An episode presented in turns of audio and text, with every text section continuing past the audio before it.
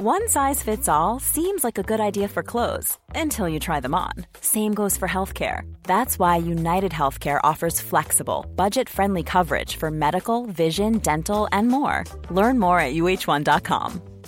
Many of us have those stubborn pounds that seem impossible to lose, no matter how good we eat or how hard we work out. My solution is PlushCare. PlushCare is a leading telehealth provider with doctors who are there for you day and night to partner with you in your weight loss journey. They can prescribe FDA-approved weight loss medications like Wagovi and Zepbound for those who qualify.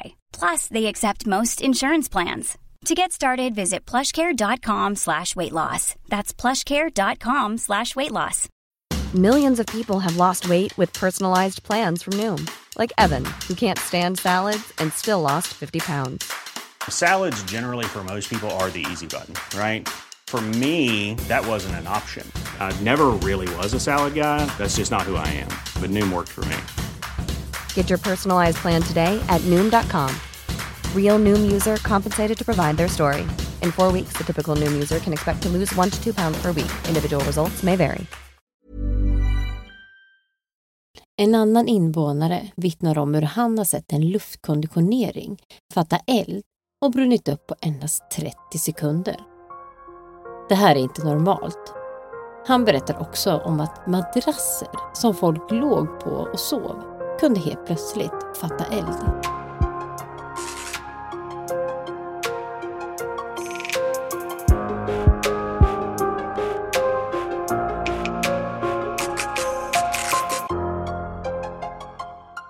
Välkomna tillbaka till eh, Söndagsmysteriet. Nu är vi ju tillbaka med en ny säsong. Ja, men visst är vi det. Vårsäsong. Mm. Och eh, avsnitt 14 totalt. Det känns ju lite, i och med att vi gjorde det här bonusavsnittet, det var inte så länge sedan som du och jag spelade in Mm. det. Så att, eh, för oss så känns det nästan som att vi är på andra avsnittet. Ja. eh, andra avsnittet i säsongen. Ja, nej, men jag måste ju ändå säga att jag, jag var ju inte helt nöjd.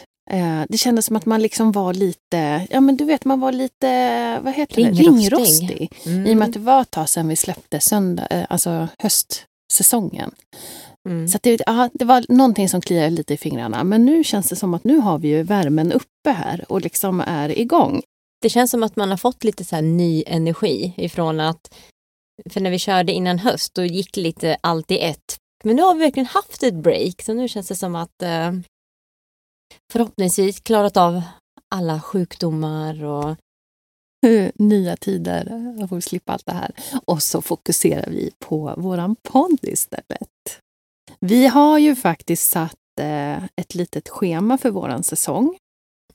Eh, så vi har ju ja, bestämt av vilka avsnitt vi tänker eh, gå igenom och, och sända här i, i Söndagsmysteriet. mm. Så att jag tycker vi har, ja, vi har en riktigt bra upplägg. Mm, jag hoppas i alla fall att det blir eh, Mm. precis som det är svårt att komma på. Eller det är inte svårt att komma på ämnen men det är svårt att välja ut vilka som eh, man ska fokusera på. Man skulle ju vilja göra helt klart många fler Mm. avsnitt men eh, Mm. Men vi har ju faktiskt fått väldigt mycket bra tips av er som lyssnar och som följer oss på Instagram. Genom, ja, vi har ju gjort lite röstningar Mm. och så under hösten. Och då tycker jag ja, men det här har vi ändå fått lite bra fingervisningar kring vad ni tycker är intressant att lyssna på. Och det har vi faktiskt tagit med oss in i, i den här säsongen. precis, hoppas i alla fall. Ja. Ja, men det, idag som sagt, det här är ju vårt första avsnitt på den här nya Mm. vårsäsongen. Så det är vår tredje säsong. Bara tredje säsong är ju superhäftigt. Ehm, och idag, Ida, så är det ju faktiskt du som styr det här avsnittet lite grann. Och jag ska luta mig tillbaka som alla andra lyssnare och få höra om något riktigt, riktigt spännande. Ja, det här ämnet är, det är en helt otrolig historia som eh, jag undrar, hur har man inte hört om det här innan? Eller har du gjort det? Canetto, bränderna. Nej, det här, eh, det här kom ju faktiskt från en av våra lyssnare. Eh, Mm. Kan och- vara en familjemedlem, det var därför vi var lite... Men, Vi måste ta med det. men ändå lyssnare. Trogen. Och det är ju superuppskattat. Ja, men nej, jag hade ju aldrig hört talas om det här. Aldrig. Inte jag heller, nej. Och Eh, när jag först fick höra om det, vi ska ju prata om bränderna i Canetto, Sicilien. Eh, och eh, ja, men när jag först då fick höra om det så tänkte jag att Ja, Okej, okay. eller jag vet inte. Jag tänkte nog inte att det skulle vara så spännande som det faktiskt var. Så jag var lite osäker på att okay, ska jag verkligen ta det här ämnet? Um, men jag, jag, läser på lite om det och ser. Och eh, ja, det var det. Jag tycker i alla mm. fall det. Så jag hoppas mm. att du och ni andra där ute håller med. Mm. Och är taggade. När jag kommer berätta den här historien nu så kommer jag eh, uttala många italienska namn och eh, jag är inte helt säker på att jag uttalar, uttalar alla helt korrekt så att eh, ni som kanske kan italienska får ha lite överseende med det att jag kanske inte har helt korrekt uttal. Det här handlar ju i alla fall om eh, plötsliga bränder som börjar uppstå i en liten by i Sicilien och eh, ingen tycks veta hur de uppstår.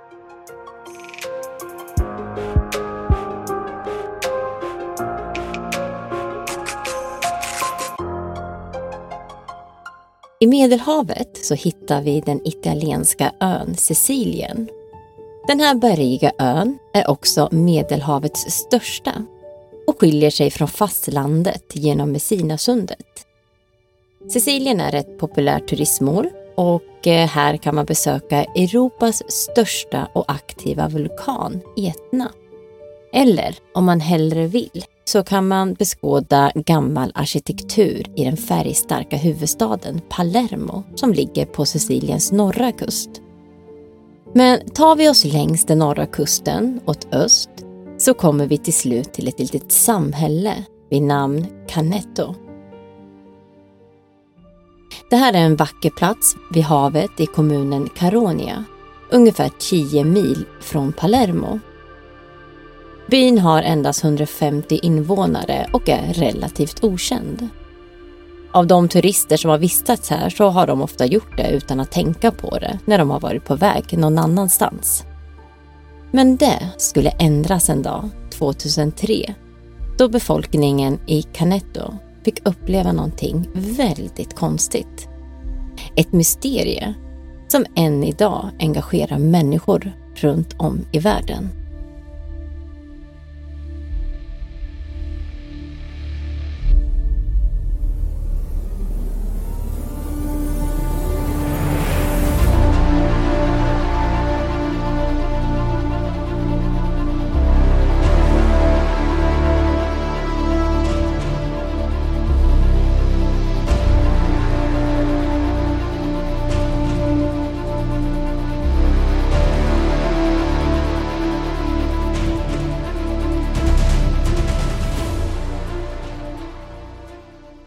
Allt startade hos en man vid namn Antonio Pesino.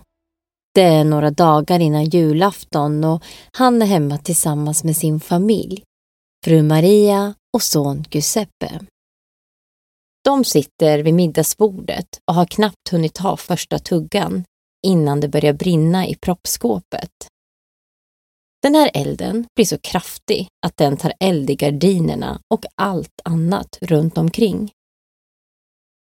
Antonio och han lyckas hantera branden och tog sedan en bild av det som fanns kvar. En svart och grå härva av ledningar mot en sotig vit vägg.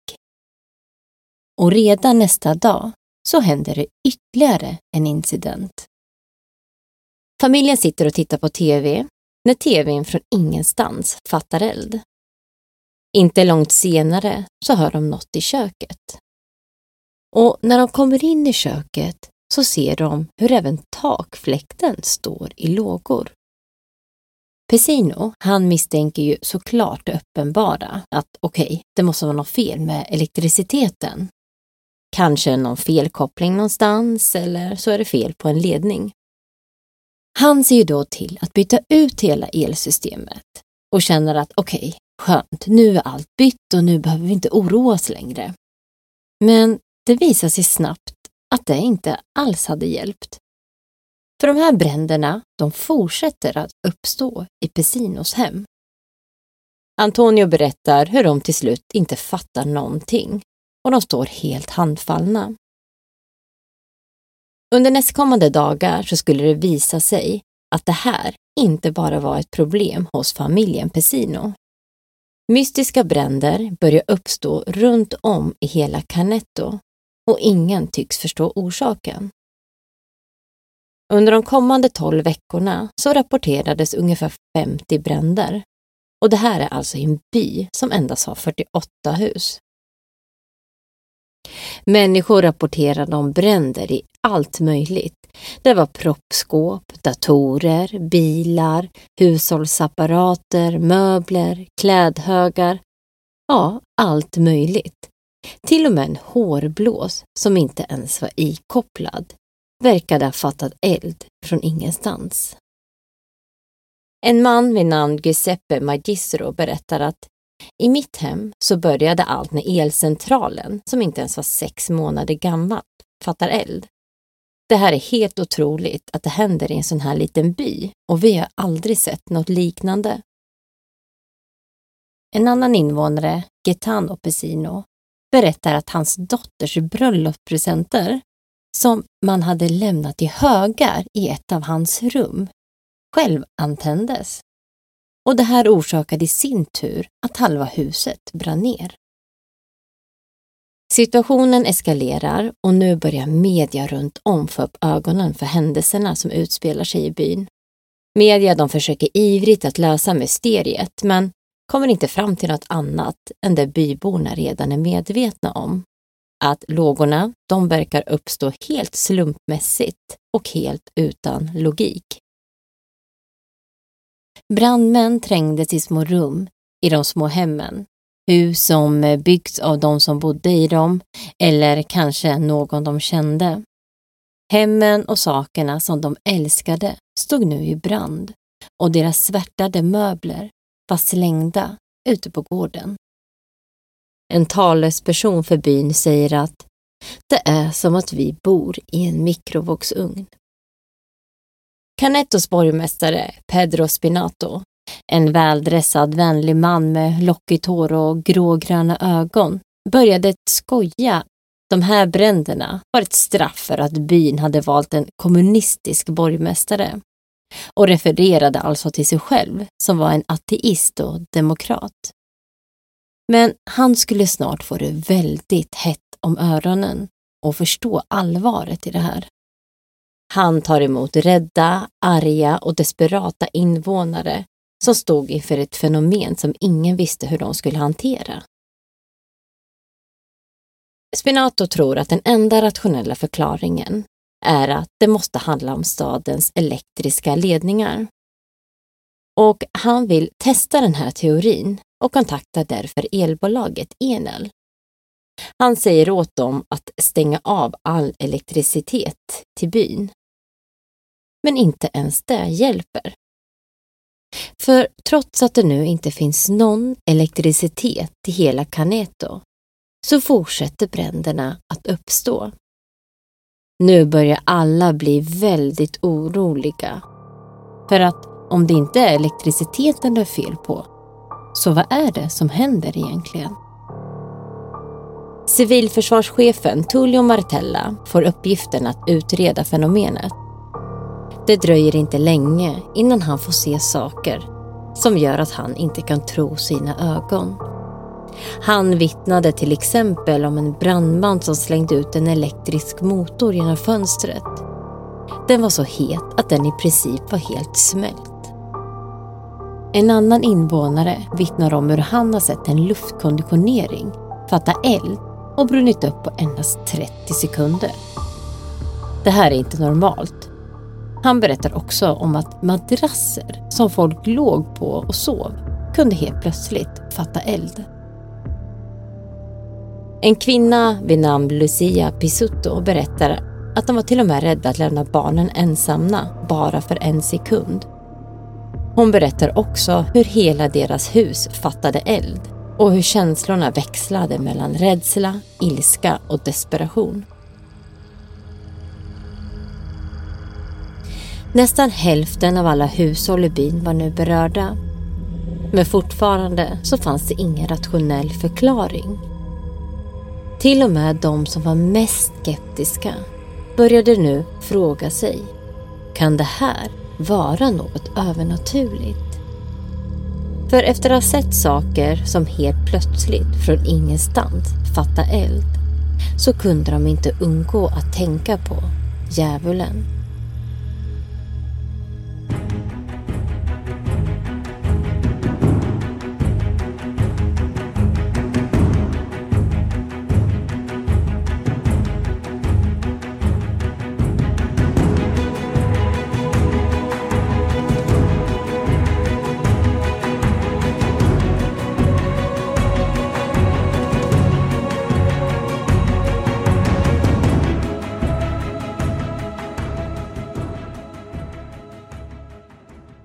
Så nu börjar de desperata byborna istället vända sig till den katolska kyrkan för att få svar. Fader Antonio Cipriano hjälper dem med böner och vädjar också till slut till en ledande auktoritet i den romersk-katolska kyrkan. Det gick så långt att de bad om en välsignelse från självaste påven. Och det fick de också. En av Roms ledande exorcist, Ennio Laudausi, berättar för media att han tror att han bevittnade djävulens verk. Han säger att när djävulen infiltrerar ett ställe så infekterar han det genom att till exempel starta bränder.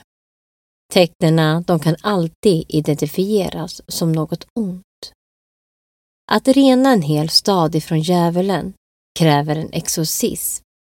Komplexiteten och det kontroversiella steget tas sällan av dagens kyrkor.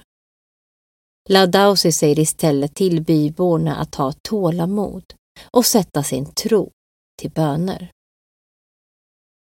För när ondskan ökar så ökar också behovet av präster som är tränade att slåss emot ondskan. Kommunalledamotet Vittoria Alfieri, som var med och undersökte bränderna, tror att det plötsliga infernot, som bland annat fick en TV att brinna i lågor fem gånger, orsakades av en entitet som flyttades från ett hus till ett annat. Alfieri sa i en intervju att föremål på en bottenvåning på ett hus kunde fatta eld Sen så var det föremål på första våningen och följaktligen så flyttades branden till de närliggande husen. Det var som att någon eller något rörde sig. En av Antonio Pesinos grannar kom en dag rusandes till den lokala polisstationen med byxor där hela nederdelen var helt bränd och skorna fortfarande i lågor. En artikel i en nationell tidning rapporterade att han sa att djävulen brann bakom honom och att han sedan hade stoppat sina skor i händerna på en polis. En annan katolsk exorcism, Gabriel Amort, säger till den italienska dagstidningen Il Messaggero. Jag har sett sånt här förut. Hur demoner ockuperar ett hus och dyker upp i elektriska föremål. Låt oss inte glömma att Satan och hans anhängare har enorma krafter. Men trots välsignelse och trots alla böner så verkar det som ingenting kunde få slut på de här bränderna. I slutet på 2003 så började den här lilla byn se ut som en krigszon. Över 300 oförklarliga bränder hade brustit ut och förstört familjehem, och skrämt slag på en hel population. Ett fel med elnätet hade uteslutits och utredare misslyckades med att hitta en alternativ förklaring. Man får heller ingen ytterligare assistans ifrån Vatikanen, så rädslan hos byborna den bara växer. Borgmästare Spinato berättar att människor var så rädda en del skrek, en del var panikslagna och situationen den började gå utom kontroll. Med en panikslagen by så kliver den nationella regeringen in. Räddningstjänstenheten sätter in en speciell insatsstyrka. Och deras första aktivitet blir att sätta området i karantän och evakuera alla invånare till ett närliggande hotell. Utredningen leds av Francesco Venerando, men han ställs alltså inför en uppgift som ingen tidigare har utrett. I flera veckor så övervakar de byn 24 timmar om dygnet. De granskar varenda liten detalj, varenda liten förklaring. De intervjuar alla byborna för att få fram mer bevis. Efter några veckor så upptäcker de någonting annat märkligt. De märker hur både USB-enheter och datorer börjar att krångla. Billås låses upp och låses av sig självt. Elektriska grindar kunde helt plötsligt bara öppnas. De upptäcker också att kompasser heller inte fungerade som de ska. Var de än placerade dem. Inte ens när de la dem nära magnetiska krafter eller metallobjekt. Så man tänker ju att det här är ju väldigt konstigt.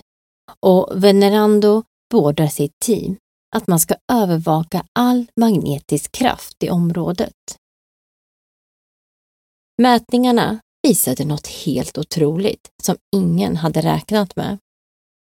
Man upptäcker ett massivt explosivt utbrott av elektromagnetisk energi. De registrerade hundratals av de här pulserna och var och en varade en bråkdel av en sekund. Det här hände upprepade gånger. Monitorn registrerade en uteffekt på 15 gigawatt av explosiva pulser. Det är alltså mer kraft än en rymdfärja genererar vid start. Och nu återstod frågan, vad är källan till de här energipulserna? De drog slutsatsen att de här pulserna inte kunde orsakas av naturliga händelser. Utan man misstänker istället att de härstammar från ett experiment som äger rum någonstans. Man trodde alltså att de här experimenten kan ha genererat intensiva elektromagnetiska vågor som orsakade de här bränderna och anomaliteter. Enligt beräkningarna så kommer de här pulserna rimligtvis ifrån havet och man känner att nu är man nära att lösa gåtan. Men så händer något annat oväntat. I tysthet så lägger italienska myndigheterna ner hela utredningen. Alla instrument de har stängs ner, vilket gör att de inte längre kan göra några mätningar. Venerando och hans team fattar ingenting och undrar vad sjutton håller de på med? Vi har ju hittat någonting här. Nu börjar man ju fråga sig. Var det så att myndigheterna försökte mörklägga en hemlig militär operation? Innehöll rapporten något som inte fick avslöjas? Och var det därför man såg till att den aldrig offentliggjordes?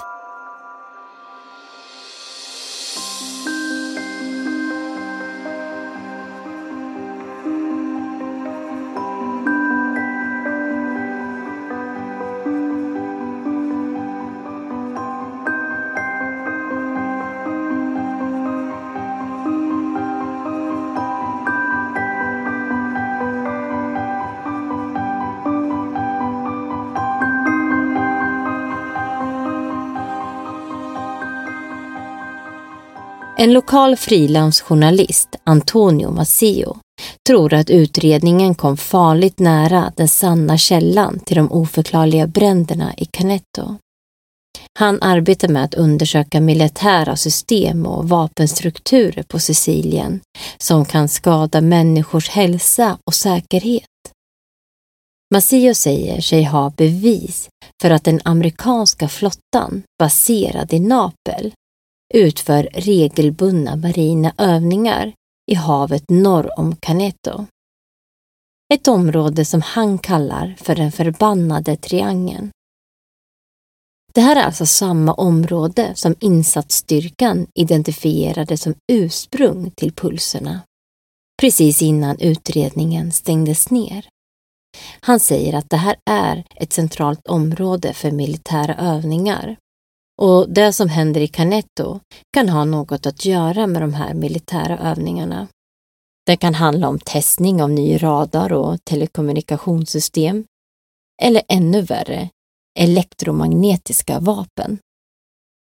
Teorin står som den mest troliga förklaringen, i alla fall tills det att civilförsvarschefen Tullio gräver djupare i arkiven. Han vill se om de elektromagnetiska pulserna startade omkring samma tid som bränderna. Men vad han hittar är istället en glömd rapport som gjorts av italienska flygvapnet som publicerades i augusti 1932. I artikeln så kan man läsa att man har identifierat Canetto som ett område där det finns elektromagnetiska fenomen. Enligt Tullio Martella så genererade oförklarliga krafter elektromagnetiska anomaliteter 80 år innan högteknologiska vapen ens existerade. Så om denna teori heller inte håller så står man ännu en gång handfallna. Bränderna de kategoriseras som oförklarliga. Men en invånare är dock övertygad om att han har svaret på fenomenet.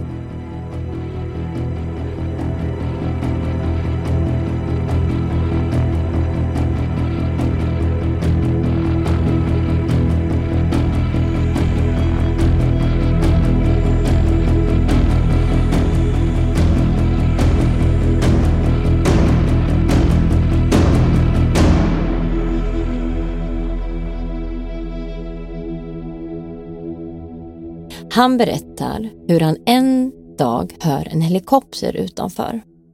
Han går ut på balkongen för att titta och noterar att helikoptern flyger märkligt. Det såg nästan ut som att den skulle krascha. Han hämtar kameran och knäpper av ett par foton och när han senare tittar på fotona han har tagit så ser han ett märkligt objekt bakom helikoptern. Han tittar vidare på bilderna och kan se att det ser ut som det här objektet följer efter helikoptern på varje bild. Han berättar att det här bara är ett av många oidentifierade objekt som han har sett över himlen, över Canetto. Han säger också att de här började visa sig i samma veva som de här bränderna startade i byn. På natten kan man se ljus som åker över himlen.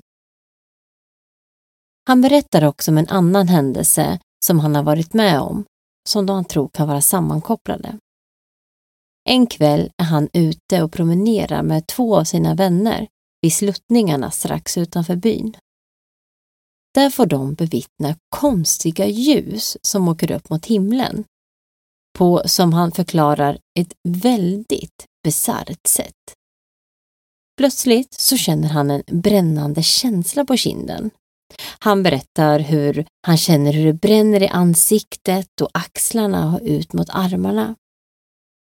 Senare kunde han se att han hade fått brännmärken.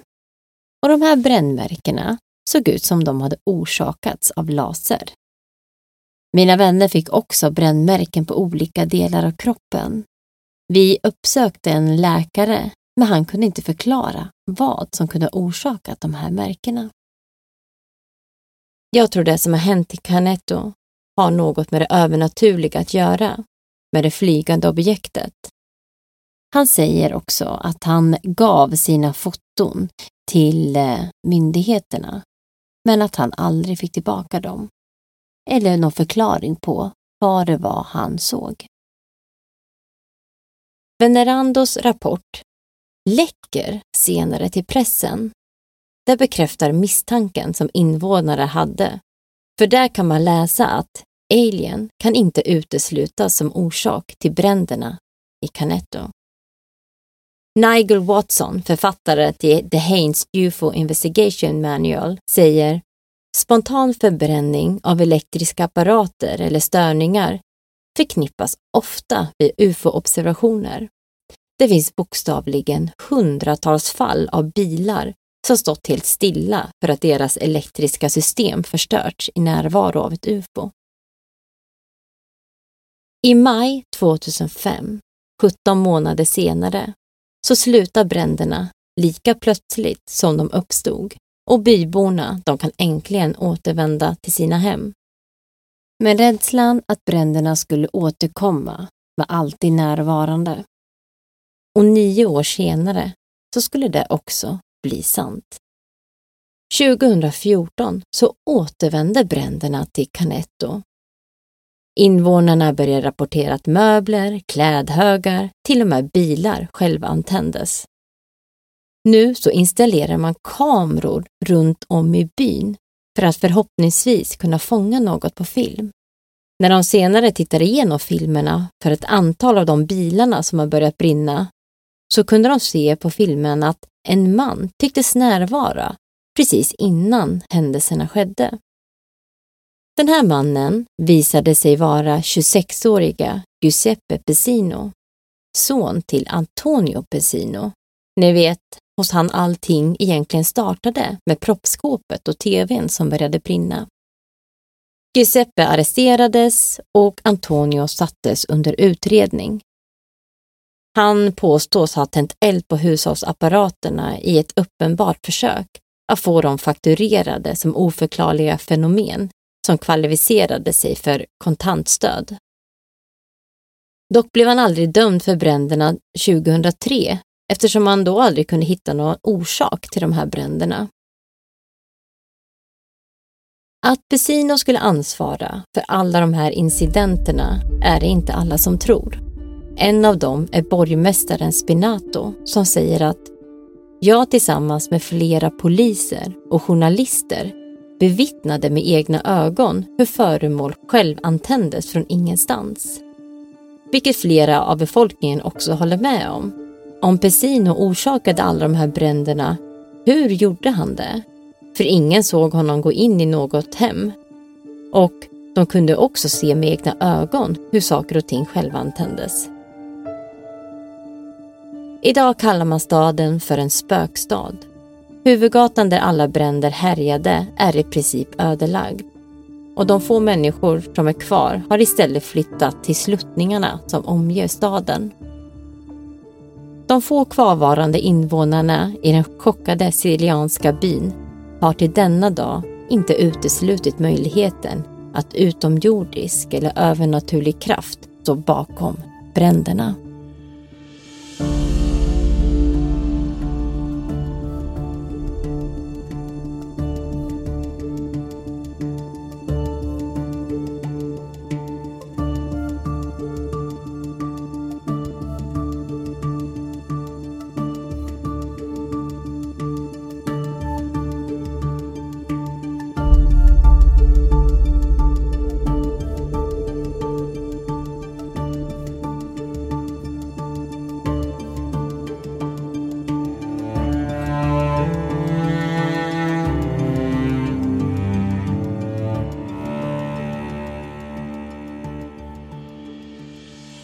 Vilken spännande historia om Canetto.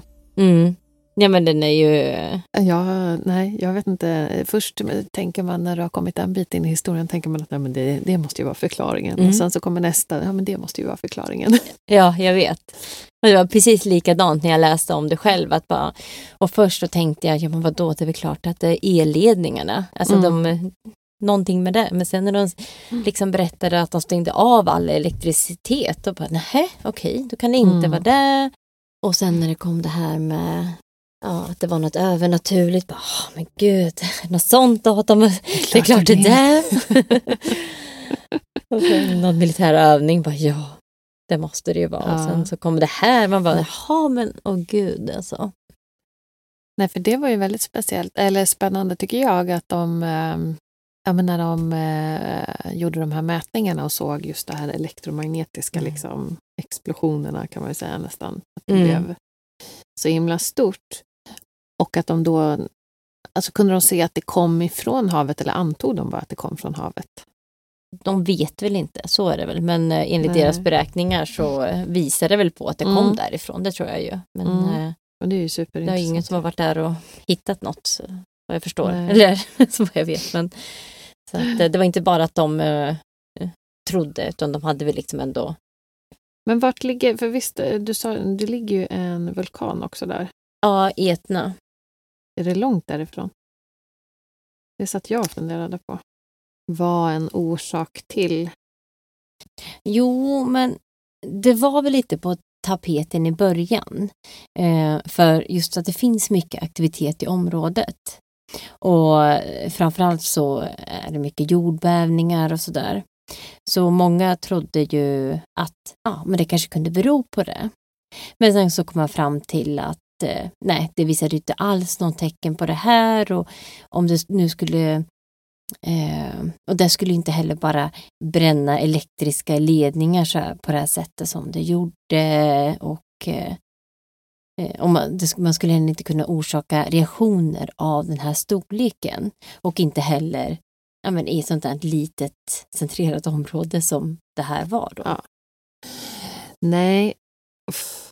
Det, borde väl de ha uteslutit, tänker jag. Så dumma kan de inte vara, att de inte förstår Mm. att eh, utan, och, och just att de säger det här elektromagnetiska vågen, det var ju hade större kraft än vad en rymdfärja har vid start. otroligt. Det är, ja, det är helt otroligt. Nej, jag... Eh, men jag kan tänka mig också att eh, Italien är ju väldigt religiöst så. Eh, Så Mm. jag kan ju också väl förstå liksom att de kommer in på, på just att det kan vara Något eh, demoniskt. Ja, något demoniskt som är Mm. där och eh, hemsöker dem på något sätt. Mm. Eh, och, Ja men alltså jag tänker ju, ja, om de talar sanning och de ser Mm. någonting som verkligen bara startar eld från ingenstans och nu eh, och ser det här flera gånger. Alltså, alltså sängar, alltså madrasser kunde från ingenstans bara eh, självantändas när folk låg i dem. man bara, Så att, vad, vad ska man tro? Det är ju en sak om det är ett proppskåp i tv när det har något Ja, liksom visst, när det är elektricitet. Mm. Mm. Men eh, och, att, och just det som de märkte sen att det Alltså att bilar lå- låses och låses upp av sig självt och datorer krånglar. Kompass. Att, att kompassen eh, inte funkar. Ja, och ja, eller det är ju inget, som ger något faktiskt svar heller. Alltså det är så mycket som är så konstigt. Men det var intressant. Det-. För det var ju någon som hade sett någonting på, på himlen också.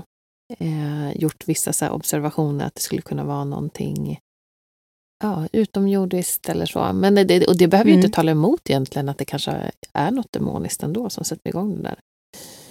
Jag menar, Mm. ufon verkar man ju se lite överallt just nu. Som. Ja, men alltså på riktigt. Det Alla är ju... det, Alltså jag bara väntar på att det kommer landa ett jävla ufo i, i min trädgård på baksidan. ja. Och ja, men det det, känns som att varenda grej, alltså varenda konstig grej som uppstår, det känns ju som att eh, sen så kommer det upp en teori att du får för någon har sett något konstigt. Mm, Och det här mm. trodde jag ju faktiskt när jag började läsa att det inte var en ufo-historia, utan jag tänkte att det här, ja, jag vet inte vad jag tänkte, Mm. eh, helt ärligt, men eh, kanske mer att det handlade då om det övernaturliga. Eh, det var li- lite det Mm. första som kom upp så, men sen så kom det här upp och, och det, ja jag vet inte, jag tänker på det här med det här kompasset då som inte fungerade. Eh, för jag vet ju när jag lyssnade lite om den här eh, ufot som ligger nere i Östersjön. Och det Mm. vet jag att de Mm. också pratade om när de var typ nära där. Att när de är där, nära där, att kompassen inte funkar. Mm. De bara, liksom bara Sluta fungera. kör Mm. runt. Men det har väl mycket att göra med de här elektromagnetiska fälten, är det inte så? Som kan slå ut. Ja, så kanske det är i och för sig. Varför är det då kraftigare där? Det är ju det Ja, som det är så himla intressant. Och varför är det kraftigare här i, i Caneto? Eh, och jag tänker han då som blev egentligen eh, arresterad för det, blev han åtalad eller något? Eller? Nej? Ah, ja, jag vet. Och det är lite, ja, som jag har förstått det som i alla fall, så blev han det för de här 2014. Ja. Jag är inte faktiskt helt hundra, jag har försökt verkligen leta, eh, helt hundra att han blev åtalad för de här 2014. Eh, men Mm. eh, jag tror att han blev det. Just för att de Mm. kunde se honom många gånger innan eh, Mm. en brand startade. Men däremot så blev han inte det för dem 2003, det vet jag. Mm. Eh, så det är ju också, då kommer ju den bli såhär, jaha, nej men gud, jag kanske har en eh, rationell förklaring då, i och med att han är ju son då till Antonio som började då berätta att det här eh, eh, om de här bränderna, att det egentligen startade Mm. hos honom. Men det är också då ska man kunna förklara att han har varit närvarande vid bränderna och det kunde man ju inte göra heller. Men kan han ändå på något sätt kunnat starta dem? det, det känns orimligt och jag tror att det, nej, jag svårt, alltså att det, det, liksom, det kan inte gå att han har startat alla de Han här. måste ju vara en fruktansvärt Och- ond person då. Ja, och jag tror vid 2003 Mm. så konstaterar de också, det var eh, alltså enligt polisens liksom utredningar, att det här inte bara var ett hoax Nej. eller sådär. Alltså det, det kommer de ändå Mm. fram till då. Om det är någon som gör det här, alltså då måste man ju kunna se det. Alltså, det brukar man ju se om det är en mordbrand Mm. eller så här, man ser att okej, den här har tänd, alltså det här har startat eh, för någon tände eld på en papperskorg, bla bla. Man kan Mm. alltid utreda var branden startade. Och Ja, det verkar man inte kunna göra här. Man liksom har ingen förklaring till hur de här Nej. bränderna eh, startar. Så att, att han ska ha gjort det. Nej, du vet, man vill ju ha en... Eh, vad säger man? man? Man vill ju ha någon att skylla allting på för att kunna göra det mer eh, rationellt. Jag kan ändå tänka mig att han stod bakom några bränder Mm. 2014. Ehm, alltså just för att det kanske var lite Mm. kärvt ekonomiskt och så vet han att de här händelserna har skett och då tänker han, ah, okej om vi startar det igen då Mm, kanske vi kan pengar, få ja. eh, liksom kompens- pengar för det här. Liksom. Så att det är kanske inte så konstigt. Alltså att de behöver inte ha ens ett samband ändå. Alltså, bara för att han gör det nu för att få pengar så behöver ju absolut inte han ha varit. Nej, absolut. Han ser ju möjlighet. Eh, Så kan det vara. ja, Så exakt. kan det absolut vara. Mm. Men om vi lyfter på locket till det här med eh, italienska myndigheterna som bara lägger locket Mm. eller som stänger den Mm. här utredningen. Mm. Alltså det är alltid det som gör mig så här... Jag- Jag blir både arg och, och, och så himla nyfiken. För då är det ju också, alltså det måste ju betyda att det finns någonting som faktiskt myndigheterna vet om, som de inte vill ska komma ut i samhället. Mm. Så de bara, nej, det här stänger vi. Det här kan inte komma ut. Är det då att de vet om att det finns eh, man säga, utomjordiska krafter eller någonting eh, som förekommer som Mm. de faktiskt har registrerat tidigare? Eller vet de om att det finns militära experiment här omkring som de också inte vill att det ska läcka ut? Alltså, det Mm. är ju... Åh, Det är alltid, alltid det där. Och de skyller ju på att, eller de säger ju att de avslutar den här utredningen för att det kostade Mm. för mycket pengar. Men eh, de var ju så nära ett svar. Alltså de hade ju ändå hittat nu, okej vi hittar energin, eh, alltså de här pulserna, elektromagnetiska pulserna och vart kommer det här ifrån? Och, och det var ju så passande också, precis innan de skulle släppa den här rapporten så stänger de ner, så de kunde liksom aldrig släppa den här rapporten då. Som vilket sen då läckte ändå, men Mm. att, eh, att ja, det, det känns ju som att eh, nej, de har ju stängt av en anledning, eller jag tror inte bara det handlar om ekonomiska skäl, med tanke på att de ändå gjorde framsteg. Och att det var ju ett konstigt fenomen, det började ju liksom brinna ingen, från ingenstans i jag menar, 17 månader.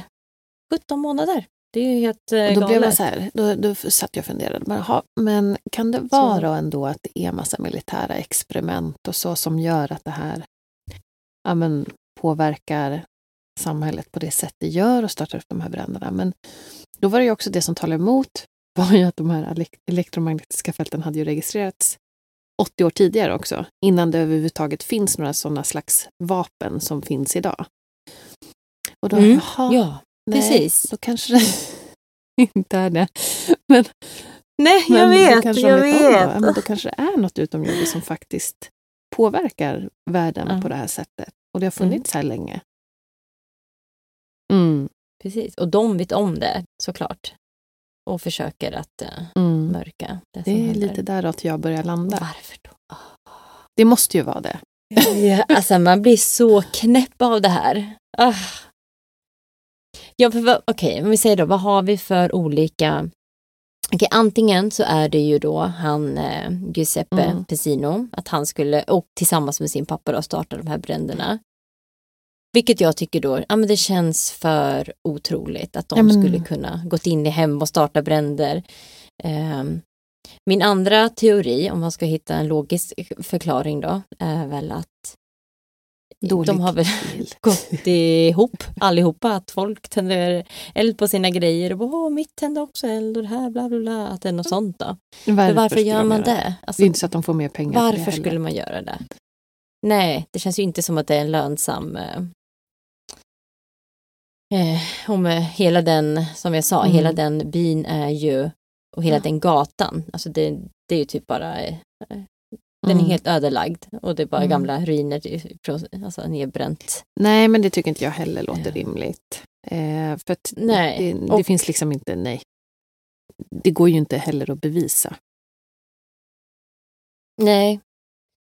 Nej, men det Nej. känns konstigt att det skulle, jag skulle få ihop alla. Alltså varför skulle folk utsätta sig för det och bränna upp ett helt hem Mm. och alla grejer. Teorin om eh, dem, Och att, Mm. eh, förlåt, och att då skulle man väl kunna ha sett, eh, alltså med tanke på alla som var där och gjorde Mm. utredningar, då man måste ju, det var ändå 2003 Mm. vi pratade om, det var ju inte 1933. Man måste ju kunna ha sett orsaken. Folk kan väl inte bara tända eld hej vilt och man kan måste ju kunna läsa det också på vissa människor som faktiskt inte kan ljuga Mm. när de sitter i sån utredning. Ja. Så att det, nej, det, Ja, för det gjorde de. De intervjuade ju alla byborna i princip eh, till det här. Men eh, teorin just om att det skulle vara något demoniskt, den tycker jag ändå är fortfarande lite intressant. Mm. igen, jag stänger aldrig dörren helt åt det. Nej. det, det är ju fruktansvärt läskigt också om det skulle kunna komma något sånt och så bara växer den här kraften. Den här ondskan. Mm. Alltså den är, ja, det är rätt obehagligt alltså när man tänker på det. Ja, men som eh, hon den där, eh, eh, hon för någonting, kommunal, kommun, kommunfullmäktig, Mm. som var med och sa att ja, men det var som att någon, någonting rörde sig och förflyttade sig liksom från hus till hus och tände eld där och så gick det till nästa tände eld Mm. där och sen upp en våning tände lite eld där och bla, bla, bla. Ja, som att det var något verkligen som rörde sig.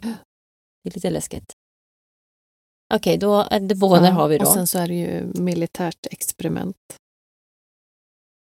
Mm. Vilket jag till en början också höll med om att eh, alltså, det kan finnas så extremt mycket som alla Mm. länder egentligen, alltså vem vet, vad, är, vad, vad gör Ryssland idag? Vad gör USA? Vad gör Sverige? Vi har ja, men det ingen måste finnas, aning. ja, Nej, det finns så mycket Nej, hemliga det- saker som de gör och som vi inte vet om. Och det sker så mycket, exakt. Och de är nog så mycket Mm. längre fram också i teknologin än vad vi vet. Och, Exakt, så för 80 år sedan, Mm. folk säger men det fanns ju ingenting då. Vem Mm. vet? Who Vem vet? knows, helt ärligt. Fast Ja, 80 år då, Ja. ganska länge sedan ändå. Mm. nej. Men, men who Mm. knows, faktiskt. Ehm, nej, och jag trodde ju också, den kändes, tycker jag kändes som den mest rimliga teorin, att det var något eh, militärt. Mm. Tills då han då upptäcker att de här elektromagnetiska pulserna har Mm, existerat tidigare, ja. tidigare. Nej, det har, alltså vi har bara det är det jävla ufot igen Ja. alltså. Jädrans Det är någon ufot. som vill något helt enkelt. Mm. Ja, men jag tror det är ju någon, det är ju en blandning med det här det militära och det Mm. utomjordiska. Och... Andra dimensioner, parallella världar. Ah. nu är vi där igen. Ja. Är vi där igen? Ja, men för att dels att eh, ja, men man lägger locket på. Det är ingen som vill att man ska veta någonting om det här. Hur nära är det då? Hur farligt är det? Men uppenbarligen om de tänder eld, det måste ju vara Mm. skitfarligt om de tänder eld. Mm. Jag tror att också att jag läste att det var folk som hade sett eh, Mm. flygande objekt komma upp ifrån vattnet där. Ehm. Så inte bara himlen utan man kunde säga att de Men det är ju också eh, återkommande. Vattnet också. Så Mm. har de någon bas där? Alltså är det något militärt eller är det något utomjordiskt? Men vad, vad gör de utomjordiskt? Gör de något Mm. experimenter då som kan orsaka det här? Att de har... Eller går de och skjuter eh, laser? Strålar på och tänder eld på. Det borde man ju också sett under egentligen eh, de här eh, observationerna, alltså när de övervakade hela staden. Jag tänker de måste ju ha använt alla möjliga sorts kameror och Mm. eh, man borde ju ha sett om det var laserstrålar och allt vad det nu var. Med osynliga Mm. eh, strålning på något sätt. Kanske de är. Ja, för då står det ju det här, okej, om det är något militärt, har vi haft någonting som har kunnat skapa de här elektromagnetiska vågorna vid 1930, Mm. vad var det, 32? En glömd rapport som gjorts av italienska flygvapnet. Ja. Att de hade identifierat Canetto som ett område där elektromagnetiska fenomen. Men den här historien är ju verkligen helt sjuk. Och jag, alltså jag gillade verkligen det här hur eh, alla teorier eh, kom upp. Att det var något övernaturligt demoniskt, att det var något, något militärt. Eller har det verkligen en naturlig förklaring för att det är en person som arresterades för att, eh, eller misstänktes då ha varit inblandad i det här. Men att det är så mycket konstiga saker. Ja, nej, det...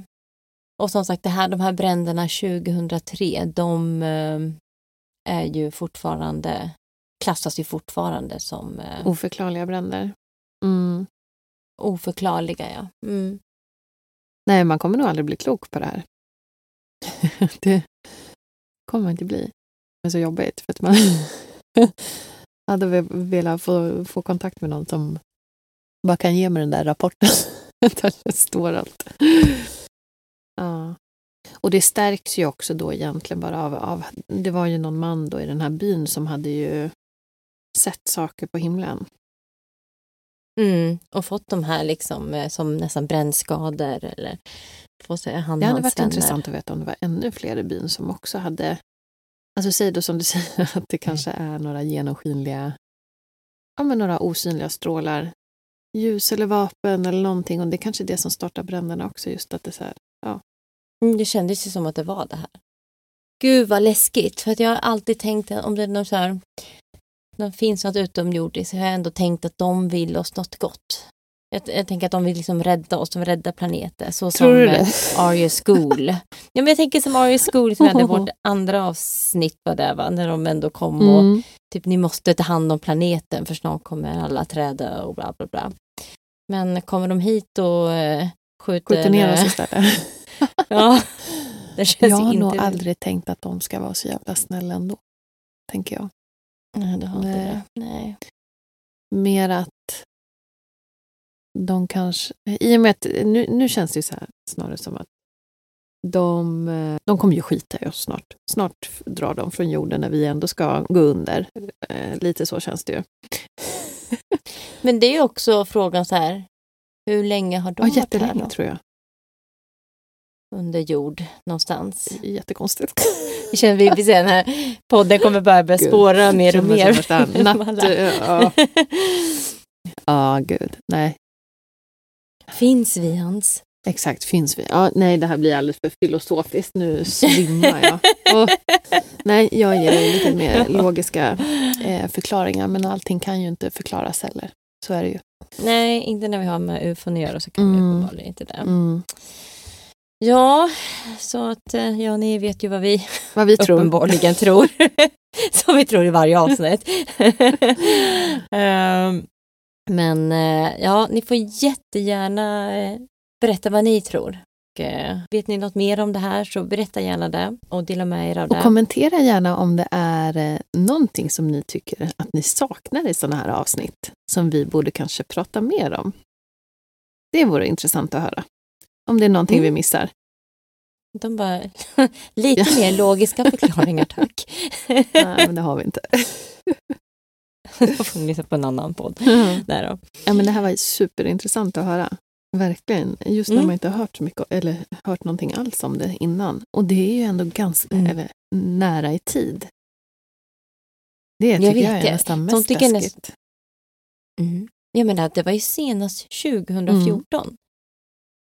Mm. Och det var ju frågan om just de händelserna 2014, om det var då att det kanske bara var han då, att de ville starta upp någonting eller om det faktiskt kom tillbaka 2014 och Mm. han var delaktig i någonting. Alltså jag tror att det har ju kommit tillbaka och sen så har han fått stryka Mm. med bara för att de måste ha någon att skylla på.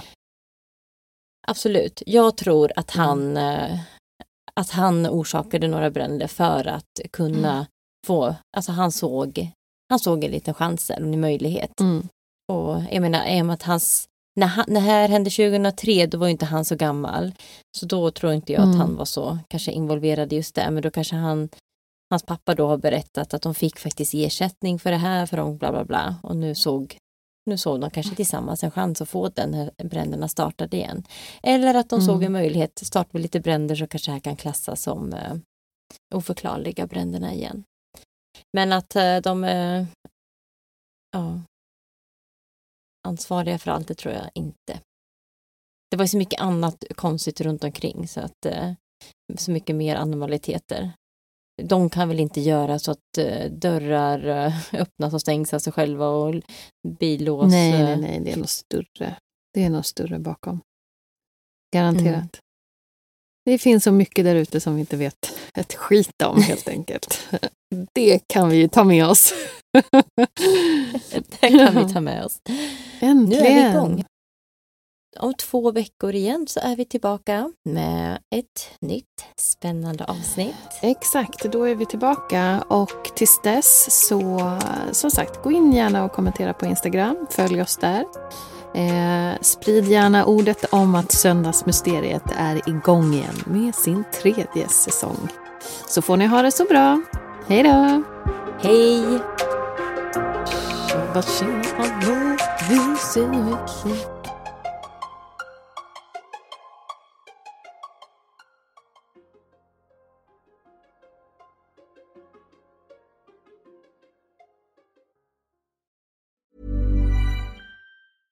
Hey, it's Paige DeSorbo from Giggly Squad. High quality fashion without the price tag. Say hello to Quince. I'm snagging high-end essentials like cozy cashmere sweaters, sleek leather jackets, fine jewelry, and so much more. With Quince being 50 to 80% less than similar brands. And they partner with factories that prioritize safe, ethical, and responsible manufacturing. I love that. Luxury quality within reach. Go to quince.com slash style to get free shipping and 365 day returns on your next order. Quince.com slash style. Even when we're on a budget, we still deserve nice things.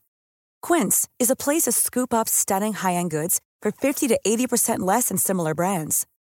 They have buttery soft cashmere sweaters starting at $50, luxurious Italian leather bags, and so much more. Plus, Quince only works with factories that use safe, ethical, and responsible manufacturing. Get the high-end goods you'll love without the high price tag with Quince. Go to quince.com slash style for free shipping and 365-day returns.